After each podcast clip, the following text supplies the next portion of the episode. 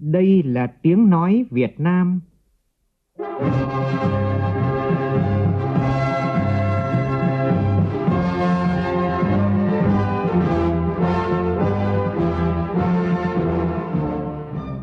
là tiếng nói Việt Nam,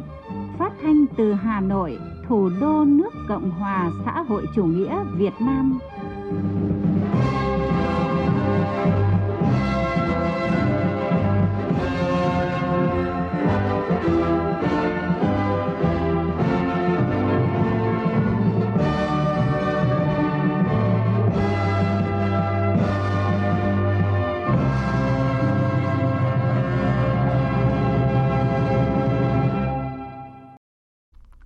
Kính chào quý vị và các bạn. Mời quý vị và các bạn nghe chương trình Thời sự trưa của Đài Tiếng Nói Việt Nam với những nội dung chính sau đây.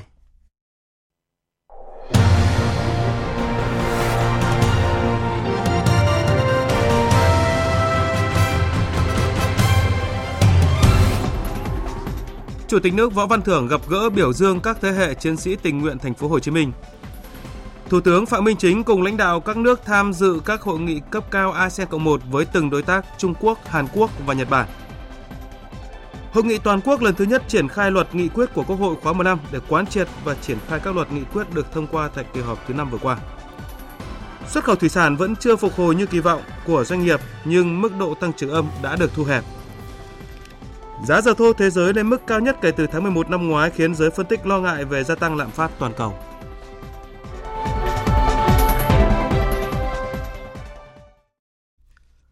Bây giờ là tin chi tiết. Sáng nay tại thành phố Hồ Chí Minh, Chủ tịch nước Võ Văn Thưởng dự chương trình gặp gỡ và biểu dương các thế hệ chiến sĩ tình nguyện tiêu biểu nhân kỷ niệm 30 năm các chương trình chiến dịch tình nguyện hè của thanh niên thành phố Hồ Chí Minh. Cùng dự buổi gặp mặt có Ủy viên Bộ Chính trị, Bí thư Thành ủy Nguyễn Văn Nên, lãnh đạo các thế hệ đoàn qua các thời kỳ, các gia làng, trường bản và hộ gia đình tiêu biểu cùng đông đảo thanh niên của thành phố. Tin của phóng viên Vũ Dũng. Từ chiến dịch ánh sáng văn hóa hè hình thành tại thành phố Hồ Chí Minh từ những năm 1994, các hoạt động tình nguyện hè đã nhanh chóng phát triển trở thành chiến dịch tình nguyện mùa hè xanh, chương trình tiếp sức mùa thi, chiến dịch tình nguyện hoa phượng đỏ, chiến dịch tình nguyện kỳ nghỉ hồng, chiến dịch tình nguyện hành quân xanh và chương trình ra sự áo xanh. Theo báo cáo của Thành đoàn Thành phố Hồ Chí Minh, sau 30 năm, chương trình đã khẳng định ý nghĩa và giá trị to lớn, thu hút được 5 triệu lượt thanh niên thành phố tham gia và triển khai được 31.000 công trình thanh niên, xây nhà, sửa chữa, hơn 7.000 nhà tình nghĩa, nhà tình thương, nhà tình bạn, trồng 650.000 cây xanh, khám và tư vấn sức khỏe hơn 1 triệu lượt người dân, hiến 160.000 đơn vị máu, tư vấn hỗ trợ hơn 2 triệu lượt thí sinh trong chương trình tiếp sức mùa thi. Từ những cách làm này, Trung ương đoàn đã nhân rộng các chương trình chiến dịch tình nguyện hè ra cả nước để đến lúc này, từng chương trình chiến dịch tình nguyện hè là điểm hẹn chung của thanh niên cả nước. Phát biểu tại buổi gặp gỡ, Chủ tịch nước Võ Văn Thưởng nhấn mạnh, trong bức tranh sinh động về phẩm chất kiên cường, sự năng động, sáng tạo, phẩm chất hào hiệp nghĩa tình của thành phố Hồ Chí Minh thì phong trào thanh niên là gam màu đầy sức sống, là một chương trình hành động cách mạng có sức hút mạnh mẽ và giá trị sâu sắc đối với thanh niên thành phố. Điều đó cũng khẳng định chỉ đạo rất đúng đắn của Đảng và Thành ủy là hãy đưa thanh niên tắm mình vào thực tiễn sinh động của đời sống xã hội để thanh niên sẽ hiểu thêm về đất nước mình, sự nghiệp của nhân dân, của dân tộc mình. Mỗi thanh niên tình nguyện thật tự hào khi mà được các già làng trưởng bản gọi bằng một cái từ rất thân thương đó là sinh viên thanh niên Bắc Hồ. Ngày xưa thì chỉ nghe bộ đội cụ Hồ thôi, bộ đội Bắc Hồ thôi nhưng mà khi mình đưa thanh niên đi làm tình nguyện ở gia lai ở đắk lắc ở đắk nông thì nhiều già làng mới bảo đây là là thanh niên là sinh viên bác hồ. Tôi cho rằng đây là niềm tự hào rất là lớn. Và tôi thấy rằng chưa có ở đâu mà những cảm nhận uh, rất là sâu sắc về các câu nói mà giới trẻ thường hay nói như là đi để trưởng thành ở dân thương đi dân nhớ làm dân tin sống là cho đâu chỉ nhận riêng mình là cảm nhận sâu sắc bằng thông qua các chiến dịch. Và tôi cho rằng những điều đó và có thể hơn thế nữa nó mới là kết quả to lớn mà các phong trào thanh niên đã đạt được. Theo Chủ tịch nước, sự thành công của phong trào thanh niên tình nguyện hè của thành phố Hồ Chí Minh những năm qua, đầu tiên chính là xuất phát từ sự chăn trở của các thế hệ cán bộ đoàn đối với sự phát triển của thành phố và đất nước, luôn thấy nhiệm vụ xây dựng và phát triển thành phố trong mỗi giai đoạn. Cùng với đó là sự tin tưởng, giao việc, tạo điều kiện và động viên kịp thời của lãnh đạo thành phố Hồ Chí Minh và các địa phương, sự đồng hành hưởng ứng chăm lo của nhân dân các địa bàn, sự sáng tạo tích cực của cán bộ đoàn thế hệ mới. Sáng nay trong khuôn khổ hội nghị cấp cao ASEAN lần thứ 43 và các hội nghị cấp cao liên quan, Thủ tướng Phạm Minh Chính cùng lãnh đạo các nước tham dự các hội nghị cấp cao ASEAN Cộng 1 với từng đối tác là Trung Quốc, Hàn Quốc và Nhật Bản. Tin của phóng viên Vũ Khuyên. Các đối tác khẳng định coi trọng quan hệ, mong muốn thúc đẩy hợp tác sâu rộng và thực chất hơn với ASEAN, ứng phó hiệu quả hơn các thách thức, chung tay thúc đẩy đối thoại, hợp tác và định hình cấu trúc khu vực mở rộng, minh bạch bao trùm, đề cao luật pháp quốc tế với ASEAN ở vị trí trung tâm. Tại hội nghị cấp cao ASEAN Trung Quốc lần thứ 26, lãnh đạo các nước ASEAN và Thủ tướng Trung Quốc Lý Cường đánh giá cao những tiến triển tích cực trong triển khai quan hệ đối tác chiến lược toàn diện hai bên trên tất cả các lĩnh vực chính trị, an ninh, kinh tế, văn hóa xã hội và giao lưu nhân dân. Hoan nghênh tiến triển đàm phán nâng cấp khu vực mậu dịch tự do ASEAN Trung Quốc, hai bên nhất trí tiếp tục đẩy mạnh hợp tác kinh tế thương mại và đầu tư, ổn định chuỗi cung ứng, hỗ trợ tiếp cận thị trường, đồng thời mở rộng hợp tác về chuyển đổi số, kinh tế số, ứng phó biến đổi khí hậu, chuyển đổi năng lượng, phát triển xanh và bền vững. Hai bên cũng nhất trí cho năm 2024 là năm giao lưu nhân dân ASEAN Trung Quốc. Phát biểu tại hội nghị, Thủ tướng đề nghị ASEAN và Trung Quốc tiếp tục phối hợp chặt chẽ, chung tay đưa khu vực trở thành tâm điểm của tăng trưởng kinh tế khu vực, tiếp tục mở rộng nhập khẩu hàng hóa và đẩy nhanh tiến độ mở cửa thị trường cho nông thủy sản và hoa quả các nước ASEAN, trong đó có trung chuyển qua Việt Nam – đồng thời phối hợp duy trì thông quan thông suốt trong bối cảnh nông sản đang vào cao điểm thu hoạch và nâng hạn ngạch hàng hóa qua cảnh đường sắt Trung Quốc đi nước thứ ba. Thủ tướng mong muốn quan hệ đối tác chiến lược toàn diện ASEAN Trung Quốc sẽ phát huy hiệu quả vai trò quan trọng của mình, giữ vững môi trường hòa bình, ổn định, hợp tác cùng phát triển ở khu vực. Đồng thời là nhân tố tích cực thúc đẩy xây dựng lòng tin, tăng cường đối thoại, giải quyết hòa bình các tranh chấp ở khu vực, trong đó có Biển Đông, góp phần triển khai đầy đủ tuyên bố DOC và sớm đạt được bộ quy tắc COC hiệu lực hiệu quả, phù hợp với Công ước UNCLOS năm 1982. Kết thúc hội nghị, các lãnh đạo ASEAN và Trung Quốc thông qua tuyên bố chung về hợp tác cùng có lợi dựa trên quan điểm ASEAN về Ấn Độ Dương, Thái Bình Dương, gọi tắt là AOIP, và tuyên bố chung về làm sâu sắc hợp tác nông nghiệp. Tại hội nghị cấp cao ASEAN Hàn Quốc lần thứ 24, phát biểu thay mặt ASEAN trên cương vị nước điều phối quan hệ ASEAN Hàn Quốc, Thủ tướng Chính phủ Phạm Minh Chính khẳng định quan hệ đối tác chiến lược và hợp tác toàn diện ASEAN Hàn Quốc tiếp tục được đẩy mạnh, đồng thời hoan nghênh Hàn Quốc đề xuất sáng kiến đoàn kết ASEAN Hàn Quốc nhằm nâng tầm quan hệ hai bên. Thủ tướng cảm ơn các nước đã ủng hộ sáng kiến ngày ASEAN Hàn Quốc vào tháng 11 năm 2023 tới đây tại Việt Nam. Hướng tới kỷ niệm 35 năm quan hệ ASEAN Hàn Quốc vào năm 2024, Thủ tướng đề nghị hai bên cùng nỗ lực mở ra một hành trình mới với tầm nhìn xa hơn và mục tiêu cao hơn – theo đó, Thủ tướng nhấn mạnh cần tạo bước chuyển biến lớn trong hợp tác kinh tế, đẩy mạnh thương mại và đầu tư theo hướng cân bằng và bền vững. Đồng thời, mong muốn Hàn Quốc mở cửa thị trường hơn nữa cho hàng hóa xuất khẩu như là nông thủy sản, trái cây theo mùa từ các nước ASEAN, hỗ trợ các doanh nghiệp ASEAN tham gia sâu hơn vào chuỗi cung ứng toàn cầu của các doanh nghiệp Hàn Quốc, tạo điều kiện cho các doanh nghiệp ASEAN mở rộng cơ hội đầu tư sang Hàn Quốc. Thủ tướng nhấn mạnh ASEAN và Hàn Quốc cần phối hợp nâng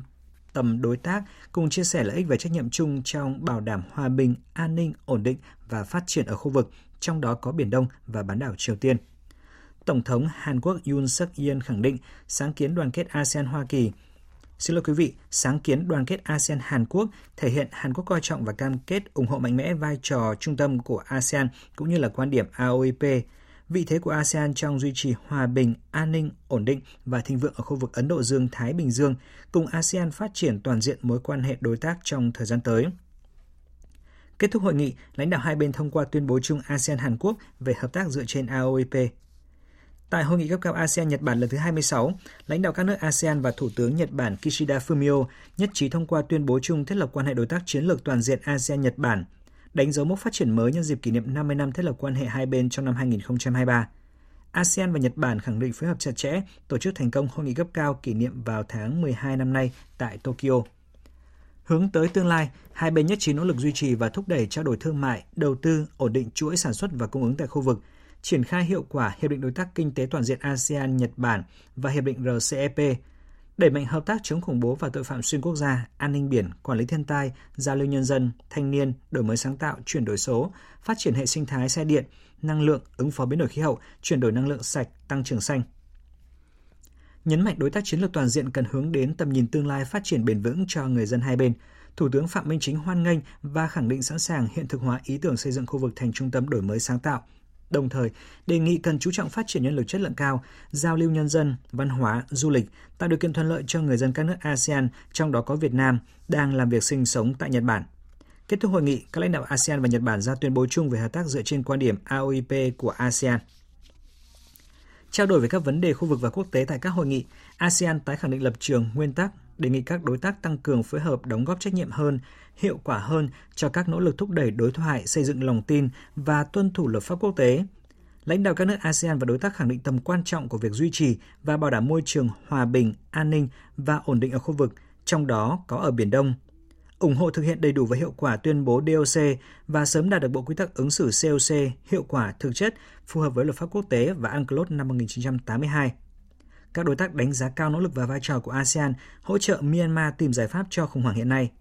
ASEAN khẳng định đóng vai trò xây dựng, ủng hộ và tạo thuận lợi cho đối thoại giữa các bên liên quan trong thúc đẩy hòa bình, ổn định và phi hạt nhân hóa hoàn toàn bán đảo Triều Tiên. Trước những biến chuyển ngày càng phức tạp và khó lường trong khu vực và trên thế giới, Thủ tướng Chính phủ Phạm Minh Chính nhấn mạnh ASEAN và các đối tác cùng chia sẻ lợi ích và trách nhiệm chung trong bảo đảm hòa bình, an ninh, ổn định và phát triển của khu vực, trong đó có Biển Đông. Thủ tướng đề nghị các đối tác ủng hộ lập trường chung của ASEAN về Biển Đông, giải quyết hòa bình các tranh chấp, hướng tới xây dựng Biển Đông thành vùng biển hòa bình, ổn định, hợp tác và phát triển. Chiều nay, lãnh đạo các nước ASEAN và đối tác tiếp tục tham dự các hội nghị cấp cao ASEAN với các đối tác, gồm hội nghị cấp cao ASEAN Cộng 3 với các đối tác Trung Quốc, Hàn Quốc và Nhật Bản và các hội nghị cấp cao ASEAN Cộng 1 với Hoa Kỳ và với Canada. Hôm nay Thủ tướng Phạm Minh Chính có cuộc gặp với Thủ tướng Trung Quốc Lý Cường nhân dịp tham dự hội nghị cấp cao ASEAN lần thứ 43 và các hội nghị liên quan tại Jakarta, Indonesia.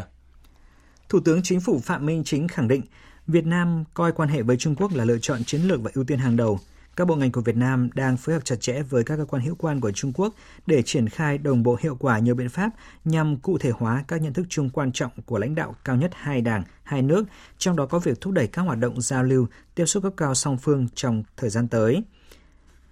Thủ tướng Quốc vụ viện Trung Quốc Lý Cường mong sớm gặp Thủ tướng Chính phủ Phạm Minh Chính dự lễ khai mạc hội trợ và hội nghị thượng đỉnh thương mại đầu tư Trung Quốc ASEAN lần thứ 20 tại Nam Ninh, Quảng Tây để trao đổi sâu rộng hơn, sẵn sàng duy trì giao lưu tiếp xúc cấp cao thường xuyên để đi sâu trao đổi các vấn đề hai bên cùng quan tâm.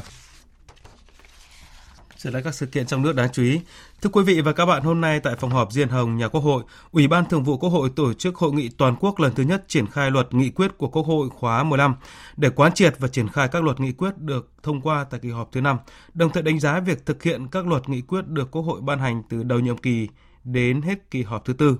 Chủ tịch Quốc hội Vương Đình Huệ chủ trì hội nghị. Hội nghị được kết nối trực tuyến với 62 điểm cầu địa phương với sự tham dự của hơn 2.400 đại biểu. Phản ánh của phóng viên Lê Tuyết và Đỗ Minh. Phát biểu khai mạc, Phó Chủ tịch Thường trực Quốc hội Trần Thanh Mẫn nhấn mạnh, hội nghị nhằm thực hiện yêu cầu gắn kết chặt chẽ giữa xây dựng pháp luật với thực hiện pháp luật, bảo đảm pháp luật được thực hiện công bằng, nghiêm minh, nhất quán, kịp thời, hiệu lực, hiệu quả. Theo tinh thần văn kiện đại hội lần thứ 13 của Đảng và thực hiện nhiệm vụ được Quốc hội giao, hội nghị sẽ đánh giá về công tác triển khai đối với 52 luật nghị quyết Báo cáo trước hội nghị, Phó Thủ tướng Chính phủ Lê Minh Khái thẳng thắn thừa nhận công tác triển khai thi hành hiến pháp, luật pháp lệnh và ban hành văn bản quy định chi tiết có một số hạn chế bất cập nhất định như một số trường hợp còn chưa kịp thời hiệu quả chưa cao, vẫn còn văn bản nợ chưa được ban hành chi tiết các luật nghị quyết của Quốc hội thông qua từ đầu nhiệm kỳ. Đề ra giải pháp cho vấn đề này, Phó Thủ tướng Chính phủ Lê Minh Khái cho rằng tăng cường kỷ luật kỷ cương trong công tác xây dựng pháp luật, trách nhiệm của người đứng đầu, của các cơ quan, chính phủ, bảo đảm thực hiện đúng quy định, chịu trách nhiệm toàn bộ về nội dung và tiến độ trình các dự án, đề án, các văn bản quy phạm pháp luật được giao. Các bộ ngành phải thường xuyên chủ động rà soát, đánh giá các cái quy định pháp luật, các quan hệ xã hội thuộc lĩnh vực quản lý,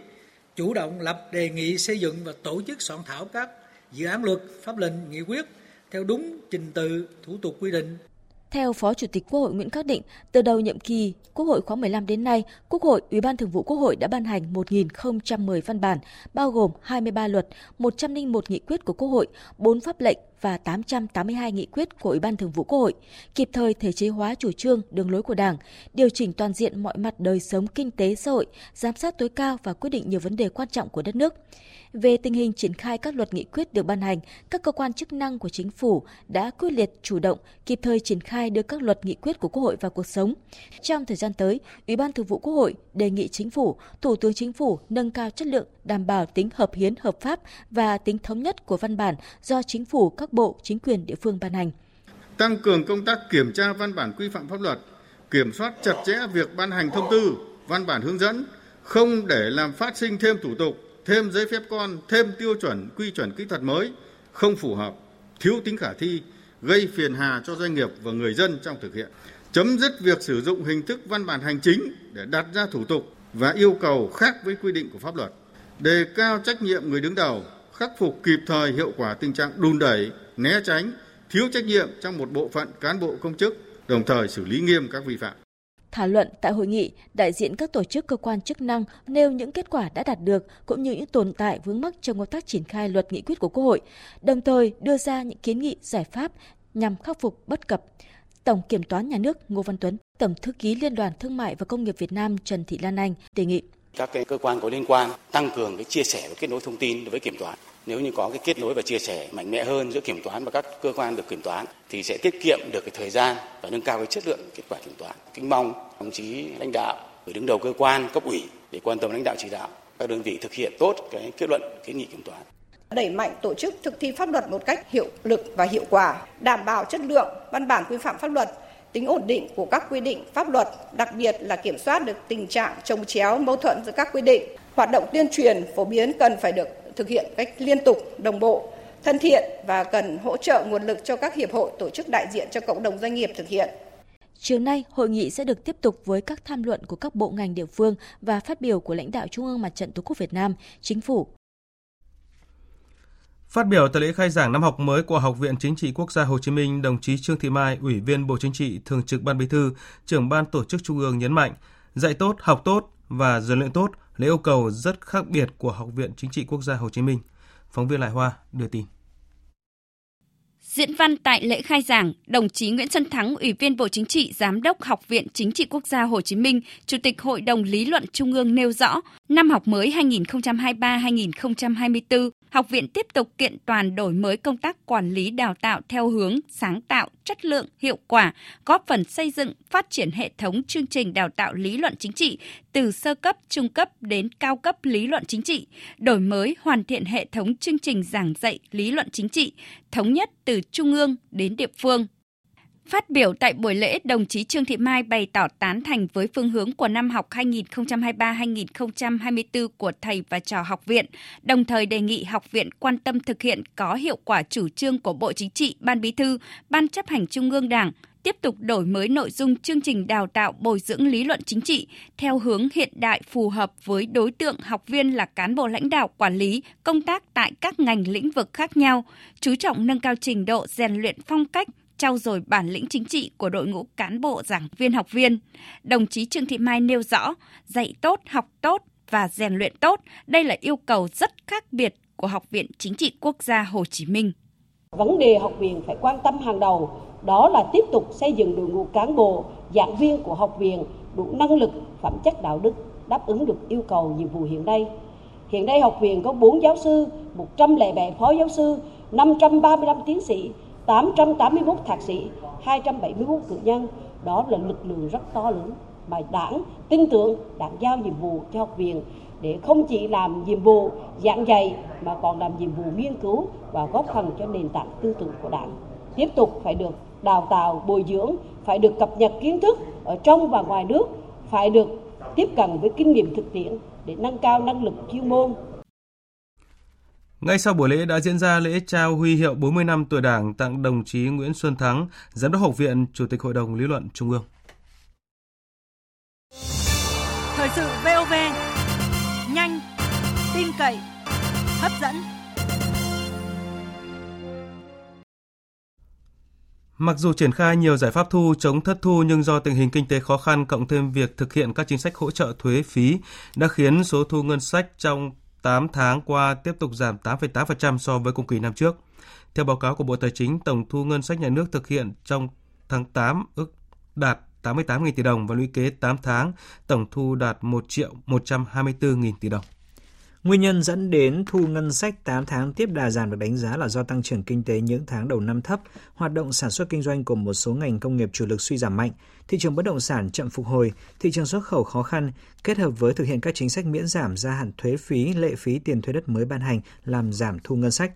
Trước tình hình này, trong thời gian qua, toàn ngành thuế đã tăng cường công tác quản lý thu, thanh tra kiểm tra thuế, giả soát các nguồn thu, chống thất thu, phân đấu tăng thu ở các lĩnh vực địa bàn có điều kiện để bù đắp số giảm thu do thực hiện chính sách hỗ trợ. Đồng thời, đẩy mạnh công tác hoàn thuế giá trị gia tăng trên cơ sở kiểm soát chặt chẽ, đảm bảo đúng chính sách quy định của pháp luật, đôn đốc xử lý cưỡng chế thu hồi nợ động thuế theo quy định. Tính đến ngày 15 tháng 8 vừa qua, cơ quan thuế đã thực hiện gần 36.000 cuộc thanh tra kiểm tra, qua đó kiến nghị xử lý tài chính khoảng 37.000 tỷ đồng. Xuất khẩu thủy sản vẫn chưa phục hồi như kỳ vọng của doanh nghiệp nhưng mức độ tăng trưởng âm đã được thu hẹp. Trong bối cảnh đó, các doanh nghiệp đều đang tích cực khai thác những thị trường nhỏ để cải thiện doanh số. Theo số liệu của Hiệp hội Chế biến và Xuất khẩu Thủy sản Việt Nam VASEP, kim ngạch xuất khẩu thủy sản tháng 8 ước đạt hơn 840 triệu đô la Mỹ, tuy vẫn thấp hơn 15% so với tháng 8 năm ngoái, nhưng đây là mức tăng trưởng âm thấp nhất trong 6 tháng qua và doanh số cao hơn hẳn so với những tháng trước. Ước tính hết tháng 8, kim ngạch xuất khẩu thủy sản đạt gần 5 tỷ 800 triệu đô la Mỹ, thấp hơn gần 25% so với cùng kỳ năm trước. Trong bối cảnh các thị trường lớn như là Mỹ, Trung Quốc gặp khó thì việc tìm kiếm thêm cơ hội tại các thị trường nhỏ được coi là niềm hy vọng cho doanh nghiệp xuất khẩu cá tra. Điểm sáng trong bức tranh năm nay đó là việc xuất khẩu cá tra sang một số thị trường nhỏ đang có tăng trưởng tốt, điển hình như là xuất khẩu sang thị trường Đức tăng tới 25%, xuất khẩu sang Phần Lan tăng gấp 18 lần so với cùng kỳ năm trước. Dự báo cả năm có thể xuất khẩu cá tra đạt ngưỡng là 1 tỷ 700 triệu đô la Mỹ. Cùng với dấu hiệu kinh tế phục hồi ở một số thị trường, các doanh nghiệp hy vọng xuất khẩu thủy sản những tháng cuối năm sẽ sáng hơn và VASEP cũng đưa ra dự báo lạc quan với doanh số xuất khẩu cả năm nay sẽ đạt trên 9 tỷ đô la Mỹ. Từng được mệnh danh là thủ phủ cây mãng cầu xiêm, nhưng hiện nay loại cây này tại Cù Lao, Tân Phú Đông ở tỉnh Tiền Giang đang giảm dần và có nguy cơ bị xóa sổ. Phóng viên Nhật Trường, thường trú khu vực đồng bằng sông Cửu Long, đưa tin. Mãng cầu xiêm là loại trái cây đặc sản gắn bó lâu đời với người dân dùng Cù Lao thuộc huyện Tân Phú Đông tỉnh Tiền Giang. Loại trái cây này thích ứng cao với vùng đất nhiễm phèn mặn của vùng Cù Lao. Có thời điểm toàn huyện Tân Phú Đông đã phát triển đến 1.000 hecta cây mãng cầu xiêm, trồng nhiều nhất ở các xã Tân Phú, Tân Thạnh, Phú Thạnh, Tân Thới. Tuy nhiên gần đây nông dân Cù Lao Tân Phú Đông lại phá bỏ vườn cây này để chuyển sang trồng các loại cây khác. Do đó diện tích mãng cầu xiêm giảm xuống còn chưa đến 100 hecta. Nguyên nhân giảm diện tích vườn cây mãng cầu xiêm là do cây đã bị lão hóa, nhiễm bệnh cao như thối rễ, chết cành, lét cành và thân cây. Ngoài ra tình hình hạn mặn gai gắt đã làm cho vườn cây giảm năng suất, giảm chất lượng. Tại xã Tân Phú, 10 năm trước, vườn cây mãng cầu xiêm có đến trên 500 hecta, nay giảm xuống 10 lần và có nguy cơ loại cây này bị xóa sổ. Ở thời điểm này giá trái mãng cầu xiêm ở mức cao trên 20.000 đồng trên 1 kg, nhưng nhà vườn địa phương không có trái để bán. Ông Lê Văn Lòng, Chủ tịch Hội nông dân xã Tân Phú, huyện Tân Phú Đông, tỉnh Tiền Giang chia sẻ cây mãng cầu thì ờ, nói chung là không phải không hiệu quả mà trong quá trình ờ, bà con chăm sóc rồi già cõi bà con đốn đi ờ, trồng cây khác. Nói chung là trồng loại rất là khó. Trồng loại là một là cây dừa, trồng cỏ, rồi trồng ổi, hai mãng cầu. Diện tích còn khoảng là ba mấy, bốn mươi ha thôi. Trước đây thì khoảng năm trăm mấy ha. Tiếp theo là một số thông tin thời tiết đáng chú ý. Bắc Bộ và thủ đô Hà Nội hôm nay nắng nóng mạnh trở lại sau một vài ngày mưa dịu mát. Dự báo ít nhất 3 ngày nữa, khu vực này mới có khả năng mưa rông. Theo cơ quan khí tượng quốc gia, đợt nắng này khả năng kéo dài trong khoảng 3 ngày. Cụ thể, ở khu vực Bắc Bộ, trong đó có thủ đô Hà Nội, từ khoảng ngày 9 đến ngày 15 tháng 9 có mưa rào rải rác và có nơi có rông. Như vậy, dù đã bước sang thu tháng 9, nhưng với mức nhiệt cao nhất tại Bắc Bộ lên đến trên 35 độ, không khí khu vực này vẫn khá oi bức.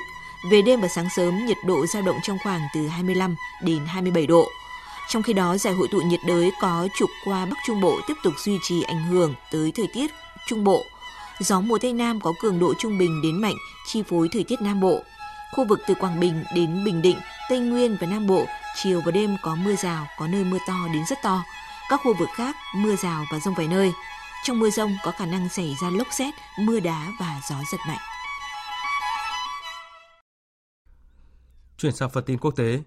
Đại hội đồng Liên Hợp Quốc vừa tiến hành các phiên bế mạc khóa họp lần thứ 77 và khai mạc khóa họp lần thứ 78. Với việc kết thúc khóa 77 Đại hội đồng Liên Hợp Quốc, Việt Nam đã hoàn thành xuất sắc nhiệm kỳ Phó Chủ tịch Đại hội đồng từ tháng 9 năm 2022 đến tháng 9 năm 2023. Tin của phóng viên Phạm Huân, thường trú tại Mỹ.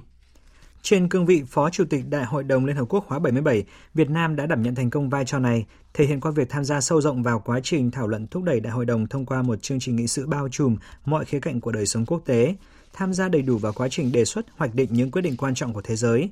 Trong nhiệm kỳ này, nước ta đã cùng một số nước quan trọng đề xuất các sáng kiến giải pháp trên nhiều vấn đề lớn của Liên Hợp Quốc như đề cao luật pháp quốc tế, đại dương và luật biển, an ninh nguồn nước, trách nhiệm bảo vệ và phòng ngừa tội ác chống lại nhân loại, tiếp cận công lý bình đẳng, chuẩn bị cho hội nghị cấp cao về phòng chống dịch bệnh, bảo hiểm y tế toàn cầu, bệnh lao, cải tổ hoạt động của Đại hội đồng Liên Hợp Quốc, báo cáo của Tổng thư ký Liên Hợp Quốc về hoạt động của các tổ chức, báo cáo của Tòa án Công lý Quốc tế, báo cáo của Tòa án Hình sự Quốc tế.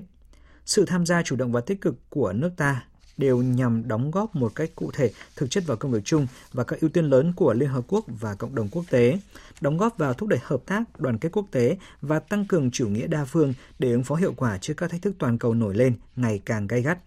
Bên cạnh đó, Việt Nam cũng đã hỗ trợ Chủ tịch Đại hội đồng điều hành suôn sẻ và hiệu quả các công việc chung của Liên Hợp Quốc, trong đó có các sự kiện lớn cấp cao và các phiên họp quan trọng. Trong khuôn khổ hội nghị cấp cao ASEAN lần thứ 43 tại Indonesia đang diễn ra diễn đàn ASEAN Ấn Độ Dương Thái Bình Dương. Thông tin đáng chú ý tại diễn đàn là đã có 166 dự án giữa ASEAN và các nước đối tác hợp tác với tổng trị giá lên tới 56 tỷ đô la Mỹ. Phóng viên Phạm Hà, thường trú tại Indonesia, thông tin. Việc tổ chức diễn đàn là một bước tiến đáng kể trong việc thực hiện tầm nhìn ASEAN về Ấn Độ Dương-Thái Bình Dương, là ngôi nhà của một số nền kinh tế phát triển nhanh nhất thế giới. Vị trí chiến lược của ASEAN ở trung tâm khu vực Ấn Độ Dương-Thái Bình Dương giúp ASEAN trở thành một nhân tố chủ chốt trong tăng trưởng và phát triển kinh tế khu vực. Tổng thống Joko Widodo nhấn mạnh diễn đàn Ấn Độ Dương-Thái Bình Dương thể hiện cam kết của ASEAN trong việc biến Ấn Độ Dương-Thái Bình Dương thành một khu vực hòa bình, ổn định và thịnh vượng. Dân số 680 triệu người của khu vực là một trong những yếu tố khiến ASEAN trở thành thị trường tiềm năng to lớn với những cơ hội đầu tư đầy hứa hẹn. Khu vực này đang phải đối mặt với nhiều thách thức toàn cầu khác nhau, bao gồm cả sự cạnh tranh địa chính trị, đặc biệt là nguy cơ xung đột. Vì lý do này, diễn đàn ASEAN Ấn Độ Dương Thái Bình Dương với mục tiêu biến cạnh tranh ở Ấn Độ Dương Thái Bình Dương thành sự hợp tác hiệu quả, đôi bên cùng có lợi. Hơn 2.500 đại biểu đăng ký tham dự diễn đàn, phần lớn đến từ khu vực tư nhân, các CEO toàn cầu và chuyên gia trong lĩnh vực tương ứng. Nhiều đại biểu thảo luận về các dự án cụ thể đang thực hiện ở các nước ASEAN. Các nhà lãnh đạo ASEAN đã nhất trí đưa nội dung tham chiếu tại diễn đàn cũng như danh sách các dự án cụ thể vào tuyên bố của các nhà lãnh đạo ASEAN và thỏa thuận ASEAN 4 tại hội nghị cấp cao ASEAN lần thứ 43. Một ngày sau quyết định đình chỉ tư cách thành viên của Gabon tại cộng đồng kinh tế Trung Phi gọi tắt là SICAS, đại diện của SICAS đã tới Libreville để bắt đầu các cuộc đàm phán với chính quyền quân sự và các lực lượng chính trị tại Gabon về giai đoạn chuyển tiếp hậu đảo chính ở quốc gia Trung Phi. Phóng viên Bá Thi, thường trú tại Ai Cập theo dõi khu vực châu Phi, đưa tin. Theo truyền hình quốc gia Gabon, phái đoàn ICAS do Tổng thống Cộng hòa Trung Phi Faustin Touadéra làm trưởng đoàn với sứ mệnh người hỗ trợ tiến trình chính trị, đã có cuộc gặp trong cùng ngày với Tổng thống lâm thời Gabon Oligui Nguema thủ lĩnh lực lượng đảo chính. Nội dung đàm phán xoay quanh vấn đề khôi phục trật tự hiến pháp tại Gabon sau cuộc đảo chính lật đổ Tổng thống Ali Bongo sáng ngày 30 tháng 8. Ngoài các cuộc đàm phán với chính quyền đảo chính, phái đoàn ICAS còn có nhiệm vụ gặp gỡ và trao đổi với tất cả các phe phái chính trị và đối tác tại Gabon để đẩy nhanh quá trình khôi phục hiến pháp. Hôm 4 tháng 9, đúng ngày tướng Nguema nhậm chức Tổng thống lâm thời Gabon, Cộng đồng Kinh tế Trung Phi đã quyết định đình chỉ tư cách thành viên của nước này để phản ứng về cuộc đảo chính quân sự hôm 30 tháng 8. Trước đó, Liên minh châu Phi cũng có bước đi tương tự khi đình chỉ tư cách thành viên của Gabon tại Liên minh nhằm phản ứng với cuộc đảo chính mà Liên minh châu Phi mô tả là hành động làm xói mòn nguyên tắc và nền tảng của tổ chức này. Tổng thống Israel Isaac Herzog hôm qua kêu gọi Thủ tướng Benjamin Netanyahu và các đối thủ chính trị của ông đã được thỏa hiệp nhằm chấm dứt cuộc khủng hoảng đang diễn ra tại nước này khi chỉ còn một tuần nữa, Tòa án tối cao Israel sẽ xét xử các đơn kháng cáo dự luật cải cách tư pháp. Tổng hợp của biên tập viên Hạnh Phúc. Tổng thống Israel Isaac Herzog cho biết, trong vài tuần qua, ông đã tiến hành nhiều cuộc tiếp xúc với cả Thủ tướng Benjamin Netanyahu và phe đối lập nhằm ngăn chặn cuộc khủng hoảng. Ông Hezok kêu gọi các bên không được để cuộc khủng hoảng hiện nay ảnh hưởng đến an ninh, kinh tế của Israel cũng như đời sống của người dân. Tôi kêu gọi các nhà lãnh đạo thể hiện trách nhiệm, nhìn thẳng vào thực tế, cùng nhau nỗ lực và cố gắng đạt được sự đồng thuận rộng rãi. Để cuộc khủng hoảng này được giải quyết. Vấn đề cải cách pháp luật và quan hệ giữa các cơ quan chức năng khác nhau cần được giải quyết và sau đó chúng ta có thể quay trở lại các cuộc thảo luận về tất cả các vấn đề khác khiến xã hội Israel bận tâm. Lời kêu gọi của Tổng thống Isaac Herzog được đưa ra trong bối cảnh ngày 12 tháng 9 tới, Tòa án tối cao Israel lần đầu tiên trong lịch sử sẽ triệu tập toàn bộ 15 thẩm phán để xét xử vụ kháng cáo, điều khoản trong dự luật cải cách tư pháp mà Quốc hội nước này đã thông qua hồi tháng 7, nhằm hạn chế quyền lực của Tòa án tối cao trong việc vô hiệu hóa một số quyết định của chính phủ. Mới đây, người đứng đầu bộ phận pháp lý của quân đội Israel Ifat Tomer Erusami cũng cảnh báo kế hoạch cải tổ tư pháp không chỉ làm tổn hại đến tính độc lập của tòa án nước này mà còn ảnh hưởng đến những biện pháp bảo vệ chính đáng của Israel đối với các vấn đề pháp lý quốc tế. Các biện pháp có thể gây tổn hại hoặc bị coi là có hại cho tính độc lập, tính chuyên nghiệp và hiệu quả của hệ thống tư pháp, có thể phá những ưu điểm mà hệ thống tư pháp mang lại cho quân đội và gây tổn hại đến lợi ích của nhà nước Israel và binh sĩ của mình trên trường quốc tế. Trên thực tế, kế hoạch cải tổ tư pháp của chính quyền Thủ tướng Benjamin Netanyahu đã bộc lộ sự chia rẽ sâu sắc trong xã hội Israel. Những người phản đối cho rằng sự cải tổ này sẽ làm tê liệt tính độc lập của nền tư pháp, thúc đẩy tham nhũng, hạn chế các quyền của thiểu số và tước đi quyền lực của Tòa án tối cao Israel. Việc Ả Rập Xê Út và Nga tuyên bố gia hạn cắt giảm sản lượng và thu hẹp xuất khẩu dầu thô cho đến cuối năm nay đã khiến giá dầu Brent vượt mốc 90 đô la Mỹ một thùng trong phiên giao dịch ngày hôm qua, đây là mức giá cao kỷ lục kể từ tháng 11 năm ngoái, thời kỳ cao điểm của cuộc khủng hoảng năng lượng. Theo giới chuyên gia về mặt lý thuyết, dù động thái này của hai quốc gia là biện pháp tạm thời nhưng sẽ tiếp tục được áp dụng và sẽ có khả năng làm gia tăng lạm phát trên toàn cầu. Từ năm tới, thành phố Venice của Italia sẽ thu phí thử nghiệm đối với khách du lịch khi đến các kênh đào lịch sử nổi tiếng tại đây.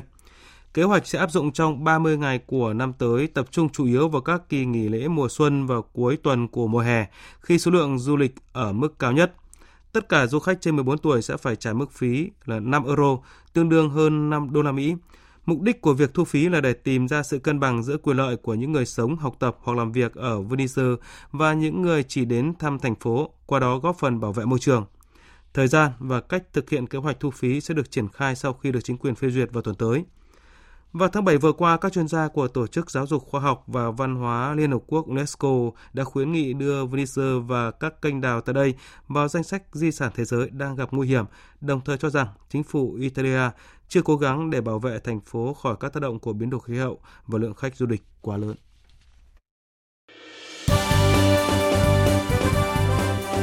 Thời sự tiếng nói Việt Nam. Thông tin nhanh. Bình luận sâu. Tương tác đa chiều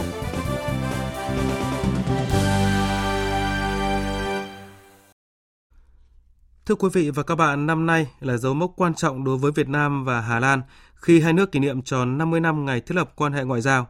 Nhìn lại nửa thế kỷ qua, mối quan hệ truyền thống hữu nghị tốt đẹp giữa Việt Nam và Hà Lan đã không ngừng được củng cố và nâng tầm, trở thành nền tảng và đòn bẩy cho sự hợp tác ngày càng chặt chẽ trên nhiều lĩnh vực, đem lại hiệu quả thiết thực cho hai nước. Trong phần tiếp theo của chương trình, Chúng tôi gửi tới quý vị và các bạn nội dung cuộc trò chuyện giữa phóng viên Thu Hà với đại sứ đặc mệnh toàn quyền Vương quốc Hà Lan tại Việt Nam, ngài Kis Van Ba về thành tựu hợp tác và tương lai đầy hứa hẹn của mối quan hệ Việt Nam Hà Lan.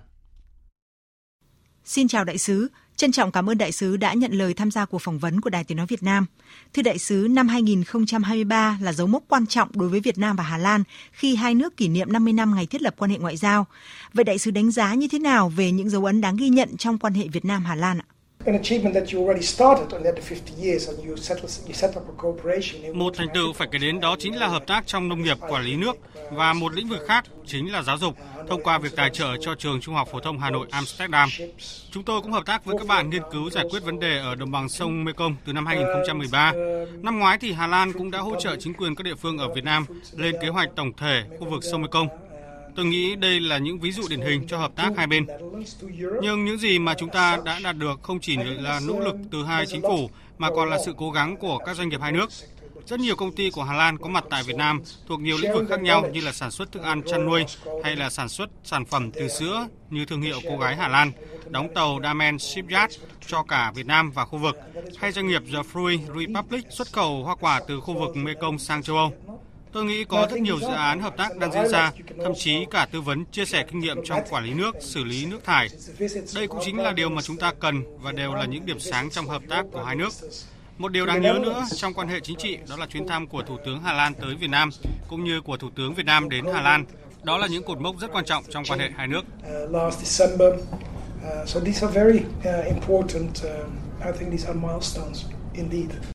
Vâng, thưa đại sứ, trong khuôn khổ quan hệ đối tác chiến lược về thích ứng với biến đổi khí hậu và nông nghiệp bền vững, Hà Lan có thể chia sẻ kinh nghiệm gì với Việt Nam trong bối cảnh Việt Nam đang nỗ lực thúc đẩy kinh tế tuần hoàn hướng tới phát triển bền vững ạ? Um, um, Tôi nghĩ đó là các vấn đề về xử lý nước thải chúng ta có thể làm tốt hơn. Cần đảm bảo chúng ta đang dùng nguyên liệu đầu vào sạch có thể tái chế được và nước cần phải tái sử dụng nhiều hơn và hợp lý hơn. Khi bạn xả thải thì hãy đảm bảo nước đổ ra sông đã được xử lý cẩn thận. Đó là điều rất quan trọng. Ngoài ra thì hãy tận dụng nhiều giải pháp mang tính tự nhiên hơn. Xói mòn ở sông Mekong là một ví dụ. Nếu bạn muốn bảo vệ bờ sông, hãy trồng lại cây đước. Hãy trả lại rừng những gì mà chúng ta đã khai thác. Và ngoài ra thì đừng lấy cát từ sông. Nếu bạn cần cát cho xây dựng, hãy đảm bảo lấy cát ở nơi không làm trầm trọng thêm tình trạng xói mòn. Ví dụ như là ở Hà Lan, chúng tôi có một máy phun cát. Máy này lấy cát từ dưới biển và giải trên các bờ biển. Sóng biển sẽ góp phần phân phát lượng cát này, tạo thành các bãi cát trải dài, nhờ đó mở rộng diện tích bờ biển. Đây cũng là cách chúng tôi giải quyết vấn đề xói mòn bờ biển.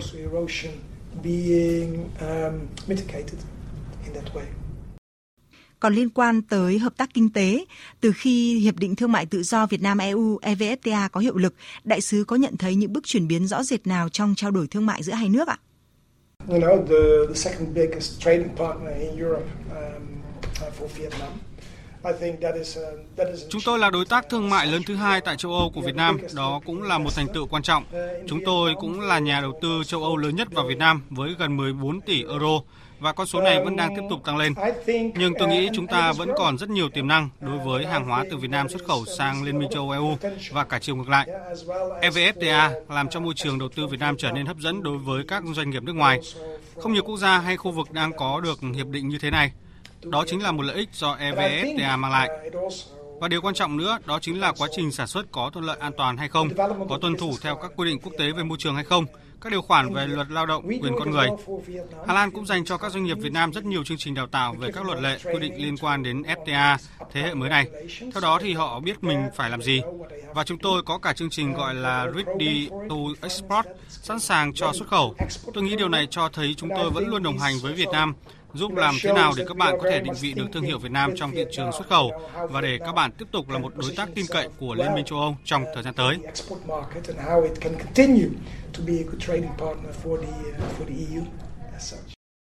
Vâng thưa đại sứ, mối quan hệ giữa Việt Nam và Hà Lan không chỉ có ý nghĩa ở cấp độ song phương mà còn ở cấp độ đa phương khi mà hai nước thể hiện vai trò cầu nối giữa khu vực châu Âu với khu vực Đông Nam Á và rộng hơn là Ấn Độ Dương Thái Bình Dương. Vậy đại sứ đánh giá như thế nào về những lợi ích mà hai bên có thể mang lại cho nhau ạ? I think when it comes to the multilateral level, um, both Vietnam and the Netherlands we put a lot of Tôi nghĩ khi nói đến hợp tác đa phương thì cả Hà Lan và Việt Nam đều rất tích cực và nỗ lực tham gia, đóng góp tại các diễn đàn này. Hà Lan và Việt Nam đều có những quốc gia láng giềng rất lớn và do đó thì các diễn đàn đa phương, các quy định luật pháp quốc tế có vai trò rất quan trọng. Chúng ta muốn làm bạn, làm đối tác với các nước, đồng thời chúng ta cũng mong muốn được luật pháp quốc tế bảo vệ. Các bạn có văn phòng đại diện tòa án trọng tài thường trực quốc tế tại Hà Nội. Điều này cho thấy rõ sự coi trọng của các bạn đối với luật pháp quốc tế. Theo tôi thì các xung đột cần phải được giải quyết bằng luật pháp quốc tế tại các diễn đàn đa phương.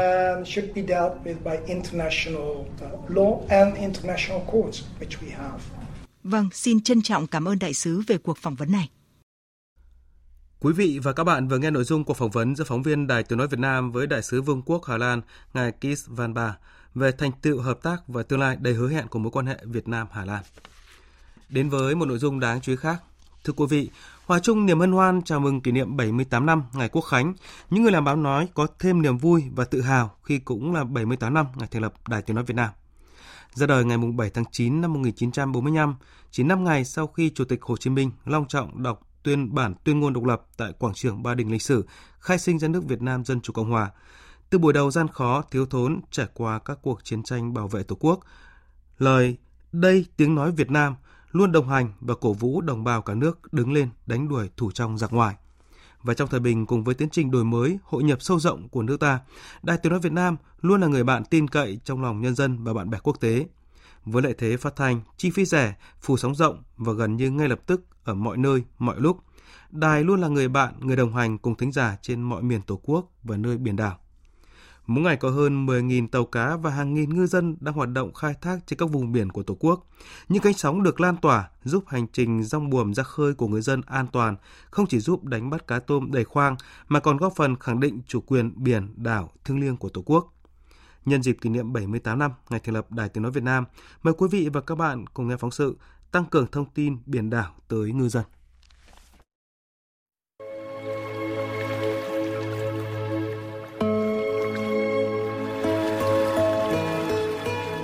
Hơn 200 năm trước, thời vua Minh Mạng, vâng lệnh triều đình, các chiến sĩ thuộc hải đội Hoàng Sa đã tiến ra Hoàng Sa, Trường Sa, cắm cột mốc đầu tiên khẳng định chủ quyền biển đảo của dân tộc với hai quần đảo này. Nửa đời người gắn bó với những con sóng bạc, thuyền trưởng Đào Duy Hùng coi con tàu là ngôi nhà thứ hai của mình. Mới đây, để đánh bắt thuận lợi hơn, đảm bảo thông tin liên lạc được thông suốt, thuyền trưởng Hùng đã mạnh dạn bỏ ra hơn 100 triệu đồng để đầu tư, lắp đặt hệ thống thông tin và giám sát tàu cá. Hồi xưa thì mình đi chỉ có một cái máy ờ, máy ờ, sóng tầm ngắn thôi. Bữa nay là xài là máy ờ, tầm xa có thể liên hệ qua về đất liền được trên tàu thì có máy giám sát hành trình rồi à, máy à, định vị định dạng. Định dạng là như ví dụ là mình tàu trên mình bắt cái thiết bị đó. Những chiếc tàu kia nó cũng có thiết bị đó là mình biết nó như mình khoảng cách bao nhiêu bao xe.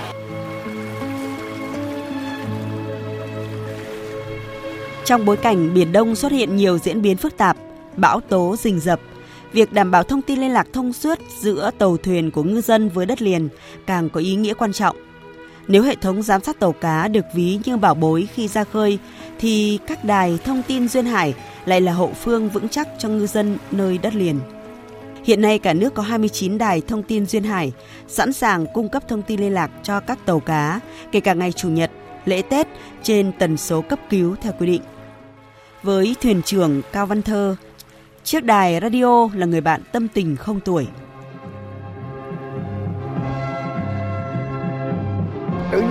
Câu cái giọng đó thôi một câu nói đầu thôi thì cảm thấy nó là, là, là ấm áp à, làm sao? Bởi vì mình, mình là người Việt Nam mà. cho dù mình ra cánh đánh bắt xa bờ à, bốn năm trăm hải lý đi chăng nữa nhưng mà khi nghe đài nói Việt Nam rồi mình cảm giác như là rất là là, là gần gũi. Cái tiếng nói Việt Nam là cảm thấy là là, là, là tiếng nói uh, quê hương đất mẹ rồi là cảm thấy đã gần gũi rồi. Chính cái đài tiếng nói Việt Nam để truyền tải những cái thông tin trong ngày đó hay những ngày đã qua mình không nắm bắt được à, để cho mình biết được.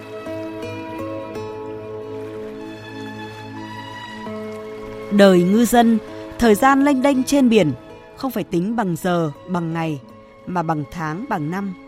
Dù đang ở ngư trường nào, bất luận thời tiết ra sao, làn sóng phát thanh là người bạn thủy chung mang đến những thông tin bổ ích về tình hình chính trị, kinh tế, văn hóa, xã hội trong nước và quốc tế, đặc biệt là mảng đề tài về biển đảo.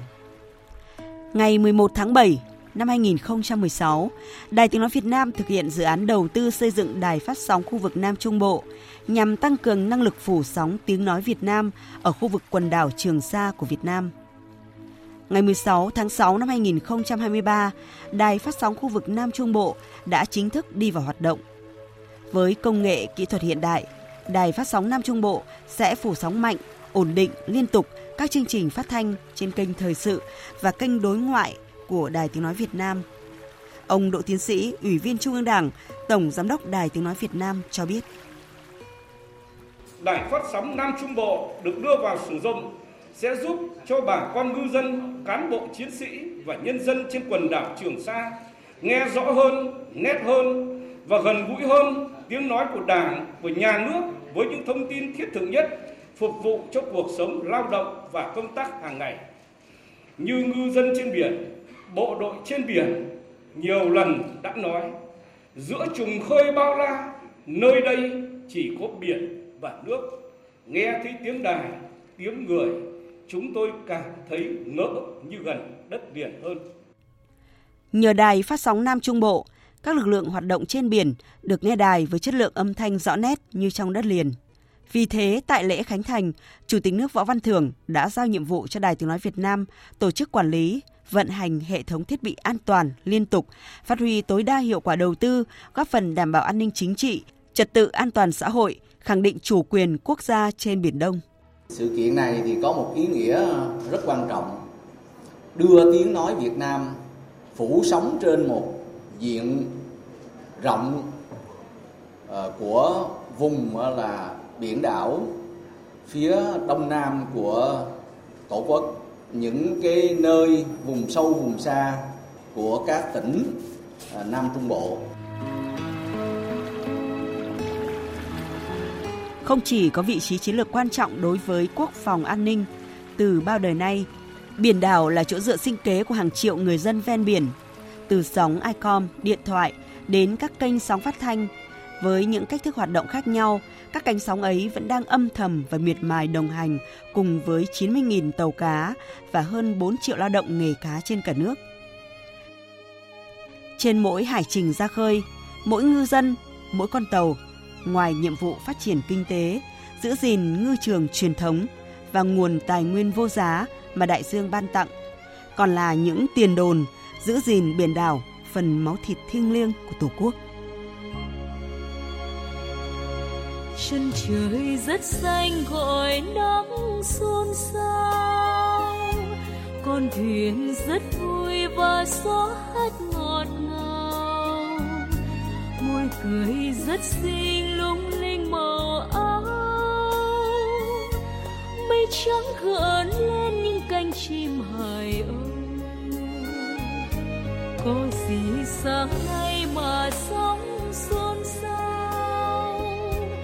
chân trời vẫn xanh, màu nắng vẫn ngọt ngào. Môi cười rất xinh, lung linh màu áo. Câu hát gợi lên những khát khao đại dương. Ôi, biển việt nam ơi sóng việt nam, qua bao nhiêu thăng trầm mà chiều nay vẫn dịu dàng. Vùi sâu dưới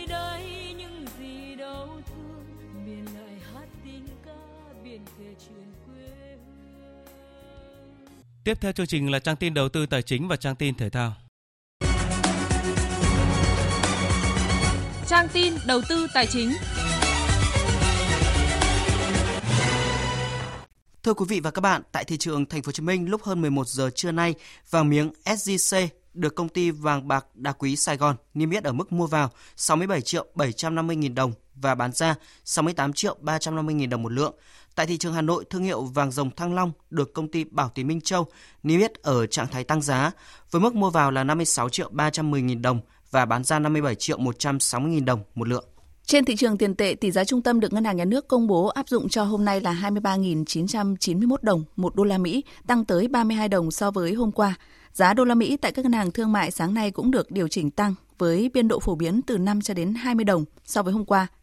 Lúc hơn 11 giờ trưa nay, Ngân hàng Vietcombank niêm yết giá mua vào là 23.850 đồng, bán ra là 24.220 đồng một đô la Mỹ. Về diễn biến giao dịch trên thị trường chứng khoán, sau 5 phiên tăng điểm liên tiếp, áp lực chốt lời ngắn hạn đã diễn ra ở nhiều cổ phiếu nhưng lực cầu vẫn duy trì khá tốt giúp thị trường chỉ chịu chút rung lắc nhẹ đầu phiên sáng nay. Trong đó, nhóm cổ phiếu chứng khoán khởi sắc, cổ phiếu DXG cũng gây chú ý của nhà đầu tư – Kết thúc phiên giao dịch sáng nay, VN Index đạt 1.231,96 điểm, giảm 3 điểm so với chốt phiên hôm qua. Tổng giá trị giao dịch đạt hơn 12.000 tỷ đồng.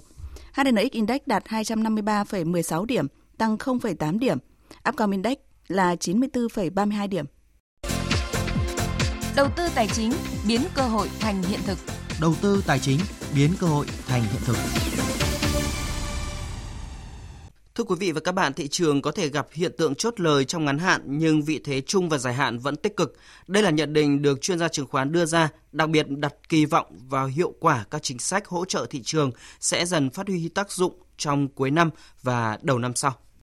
Thị trường chứng khoán Việt Nam đã nối dài mạch phục hồi sang phiên giao dịch đầu tiên sau kỳ nghỉ lễ. Theo đó, chốt ngày hôm qua với 366 mã chứng khoán tăng giá, VN Index đóng cửa lên sát ngưỡng 1.235 điểm. Đà tăng giá hôm qua của thị trường thể hiện sức mạnh dòng tiền khá tích cực nhưng cũng thể hiện nhà đầu tư có chút hưng phấn sau kỳ nghỉ. Diễn biến này làm nảy sinh lo ngại thị trường gặp chốt lời trong ngắn hạn. Ông Hồ Hữu Tuấn Hiếu, chuyên gia chiến lược đầu tư, công ty chứng khoán SSI nhận định khi mà hầu hết tất cả cổ phiếu đều có sức bật từ vùng đáy và có rất nhiều cổ phiếu đã vượt qua vùng đỉnh thì đây là thời điểm mà áp lực chốt lời có thể xuất hiện trong giai đoạn hiện tại, đặc biệt sau một giai đoạn mà nhà đầu tư ờ, tỏ ra hưng phấn trong sáng ngày hôm qua. Vì vậy cho nên ờ, với ờ, quan điểm thị trường xuyên suốt từ phiên hôm qua, chúng tôi cho rằng đây là vùng mà chủ nhà đầu tư cũng nên bắt đầu quan tâm đến chiều hướng chốt lãi ngắn hạn và giữ tỷ trọng danh mục ở mức vừa phải Mặc dù tất nhiên chúng ta vẫn bảo lưu quan điểm là các cái xu hướng chung và dài hạn thì vẫn đang được giữ vững, do vậy cho nên các vị thế đầu tư chung và dài hạn hơn thì hoàn toàn có thể yên tâm tiếp tục nắm giữ trong cái danh mục của mình. Các chuyên gia chứng khoán đặt kỳ vọng cao vào sự phục hồi của thị trường chứng khoán Việt Nam trong cuối năm và đầu năm sau. Cuối tháng 8 vừa qua tại Hồng Kông, Ủy ban Chứng khoán Nhà nước đã chủ trì hội nghị gặp gỡ các nhà đầu tư, tổ chức và các đối tác với chủ đề khai mở tiềm năng thị trường chứng khoán Việt Nam hướng tới vị thế thị trường mới nổi – nhằm bàn thảo những giải pháp và hướng tới nâng hạng thị trường chứng khoán Việt Nam. Về triển vọng phát triển thị trường, bà Vũ Thị Trân Phương, Chủ tịch Ủy ban Chứng khoán Nhà nước khẳng định. Chúng tôi thì vẫn tiếp tục coi trọng quản lý và đảm bảo cho thị trường chứng khoán hoạt động một cách ờ, ổn định và minh bạch. Thì ờ, với cái giác độ là cơ quan quản lý thì chúng tôi cũng đã thực hiện một số những cái giải pháp đấy, để à, tạo ra cái sự minh bạch cho thị trường cũng như là nỗ lực để à, thu hút các cái dòng vốn đầu tư gián tiếp nước ngoài thông qua thị trường chứng khoán liên quan đến cái việc là nâng hạng thị trường chứng khoán Việt Nam từ thị trường cận biên lên à, thị trường mới nổi. Với giác độ Ủy ban chứng khoán nhà nước thì chúng tôi cũng rất là chú trọng và đưa ra cái giải pháp tích cực cũng như là cố gắng làm việc, nỗ lực để khắc phục những cái tiêu chí mà các cái đơn vị mà xếp hạng định mức tín nhiệm của thị trường chứng khoán đưa ra.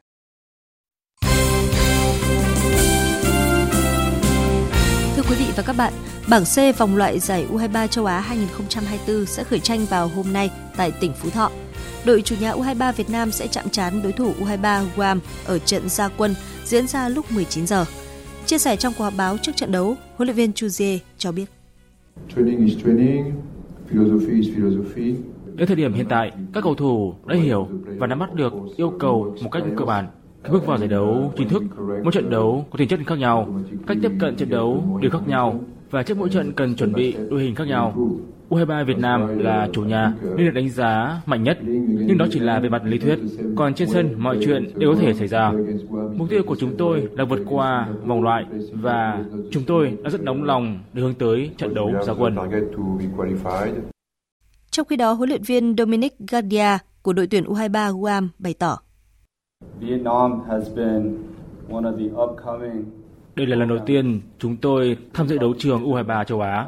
Chúng tôi không quá quan tâm đến kết quả mà hướng tới xây dựng nền tảng cho tương lai. Tôi đã nghiên cứu nhiều nhất có thể về U23 Việt Nam. Họ rất thành công trong thời gian vừa qua. Vì thế, tôi tôn trọng U23 Việt Nam. Về phía đội chúng tôi, có những cầu thủ từ Mỹ tới và đây là cơ hội để họ thể hiện năng lực của mình. Còn vào lúc này, đội tuyển Việt Nam đang có sự chuẩn bị tích cực hướng đến trận giao hữu quốc tế gặp tuyển Palestine dịp FIFA Day tháng 9 năm 2023. Trong số các cầu thủ được triệu tập, Triệu Việt Hưng là một trong những nhân tố mới được huấn luyện viên Chu Dê trao cơ hội. Bên lề buổi tập của đội vào chiều qua, Việt Hưng chia sẻ. Sau vài hôm lên đội tuyển tập trung thì em cảm thấy là triết lý mới của huấn luyện viên có sự khác biệt hơn so với câu lạc bộ và khi bọn em lên đây thì bọn em phải nghe theo tất cả hướng dẫn và những cái gì huấn luyện viên yêu cầu. Những cái khó khăn là mình phải làm việc theo một cái triết lý mới nhưng mà theo em nghĩ, khi một cầu thủ chuyên nghiệp thì bọn em luôn luôn phải thích nghi với những cái triết lý mới của huấn luyện viên. Theo kế hoạch, đội tuyển Việt Nam còn tập luyện tại Hà Nội tới ngày 9 tháng 9 mới di chuyển đến Nam Định, chuẩn bị cho trận giao hữu gặp đội tuyển Palestine lúc 19 giờ 30 ngày 11 tháng 9 trên sân vận động Thiên Trường. Các đội cử Việt Nam đã có ngày thi đấu bùng nổ tại giải cử tạ vô địch thế giới 2023 đang diễn ra tại Ả Rập Xê Út, khi toàn bộ huy chương vàng, huy chương bạc hạng cân 55 kg nam đều thuộc về hai vận động viên Việt Nam. Lực sĩ Lại Gia Thành đứng đầu bảng xếp hạng ở nội dung cử giật với thành tích 123 kg. Ở nội dung cử đẩy, đôi cử này nâng được mức tạ 146 kg và giữ vị trí đứng đầu. Theo đó, anh giành thêm huy chương vàng tổng cử với thành tích 269 kg. Như vậy, Gia Thành đã mất 5 năm để chinh phục ngôi vị số 1 thế giới hạng 55 kg nam sau khi đã lỡ hẹn ở các cuộc tranh tài năm 2018, 2019 và 2022. Đội tuyển bóng chuyền nữ Việt Nam không thể viết tiếp bất ngờ trong trận bán kết giải vô địch châu Á 2023 khi để thua đội hạng 5 thế giới là Trung Quốc với tỷ số 0-3.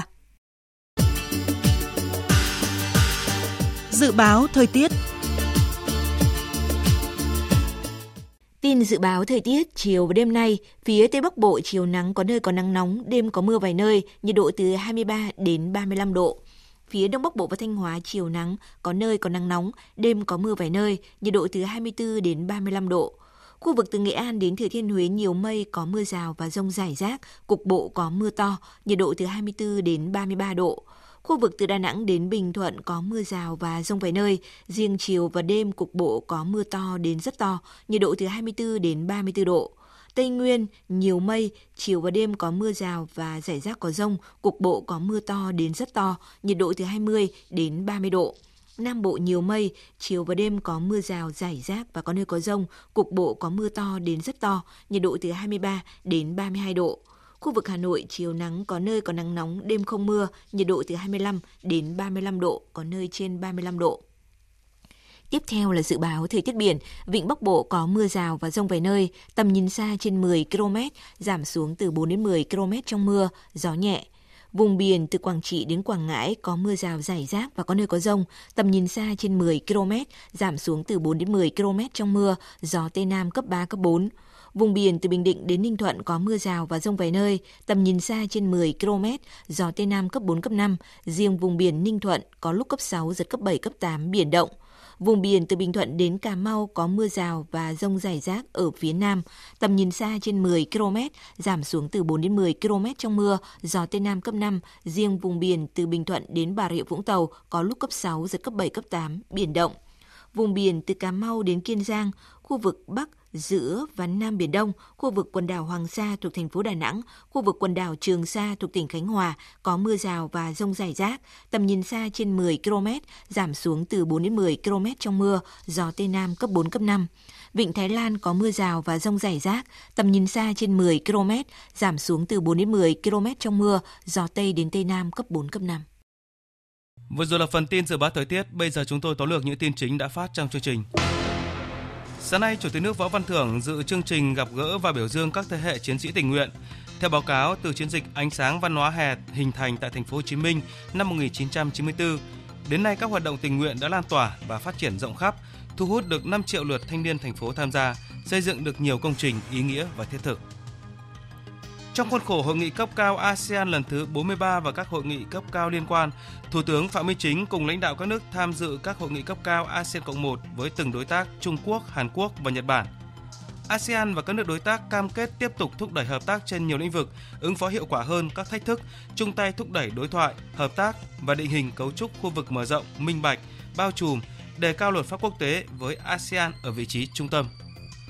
Xuất khẩu thủy sản vẫn chưa được phục hồi như kỳ vọng của doanh nghiệp nhưng mức độ tăng trưởng âm đã được thu hẹp. Trong bối cảnh đó, các doanh nghiệp đều tích cực khai thác những thị trường nhỏ để cải thiện doanh số. Dự báo doanh số xuất khẩu cả năm nay sẽ đạt trên 9 tỷ đô la Mỹ. Giá dầu thô thế giới lên mức cao nhất kể từ tháng 11 năm ngoái khiến thế giới lo ngại về gia tăng lạm phát toàn cầu. Phần tóm lược những tin chính vừa phát cũng đã kết thúc chương trình thời sự trưa của Đài Tiếng nói Việt Nam. Chương trình do các biên tập viên Thu Hòa, Thanh Trường, Hoàng Ân biên soạn thực hiện với sự tham gia của kỹ thuật viên Đoàn Thanh. Chịu trách nhiệm nội dung Lê Hằng.